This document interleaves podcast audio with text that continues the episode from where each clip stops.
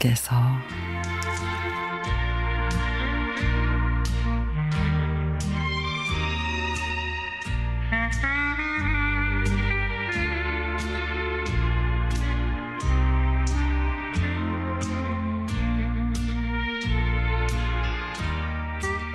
그 할머니를 알게 된 것은 소읍에 내려와 얼마 지나지 않았던 2년 전의 일입니다. 더위가 기승을 부리던 어느 날 점심때 협력업체의 소장님이 맛있는 집이 있다 그래서 그 할머니 집에 가게 됐죠. 그 집에서 가장 큰 방으로 안내가 됐고 잠시 후 할머니가 시키기도 전에 사람 수대로 칼국수와 파전과 한 주전자에 막걸리를 들고 왔습니다.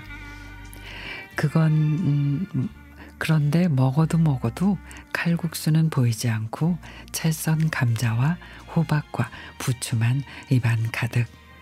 그리고 드디어 국수가 보이는데 바닥에 깔려있던 쫀득쫀득하고 삐뚤빼뚤하게 잘린 칼국수가 양념장에서 배어 입안 가득 퍼져오는데 그 맛이 너무도 좋았습니다. 그 이후로 나는 한 주일에 여러 차례 할머니 집에 드나들었습니다. 어느 비가 와서 현장 작업이 일찍 끝난 날 그 집에 들어서며 할머니 밥 좀 얻어 먹으러 왔어요. 그러자 할머니 하시는 말씀 그러시게나 숟가락 하나 더 놓으면 되지. 큼지막하게 썬 돼지 호박에 새우젓을 잔뜩 넣어 간을 한 이른바 젓국 그리고 그 지역에서 많이 잡힌다는 깡치젓을 찐 것. 은근한 맛이 참 좋았습니다. 나는 휴일이나 비가 내리면 현장 기술자들에게 부탁을 해 할머니 집에 새는 지붕도 또 틀어진 창문과 벽등도 수리해 주었습니다. 근데 올 봄부터 할머니가 가끔씩 보이지 않습니다.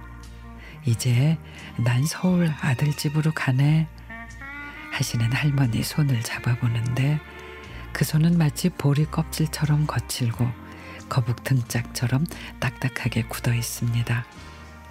그게 그 할머니와의 마지막이었습니다.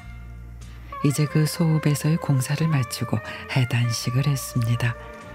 늦은 밤 고속도로 휴게소에 들러 커피 한 잔을 들고 하늘을 바라보는데 2년여 생활이 중첩된 산 그림자의 실루엣처럼 다가오는 2년의 생활.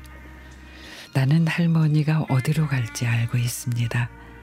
할머니 손이 거북등처럼 공들여 번 돈으로 그렇게 사준 도회지의 아들과 딸의 아파트로는 가지 못한다는 걸.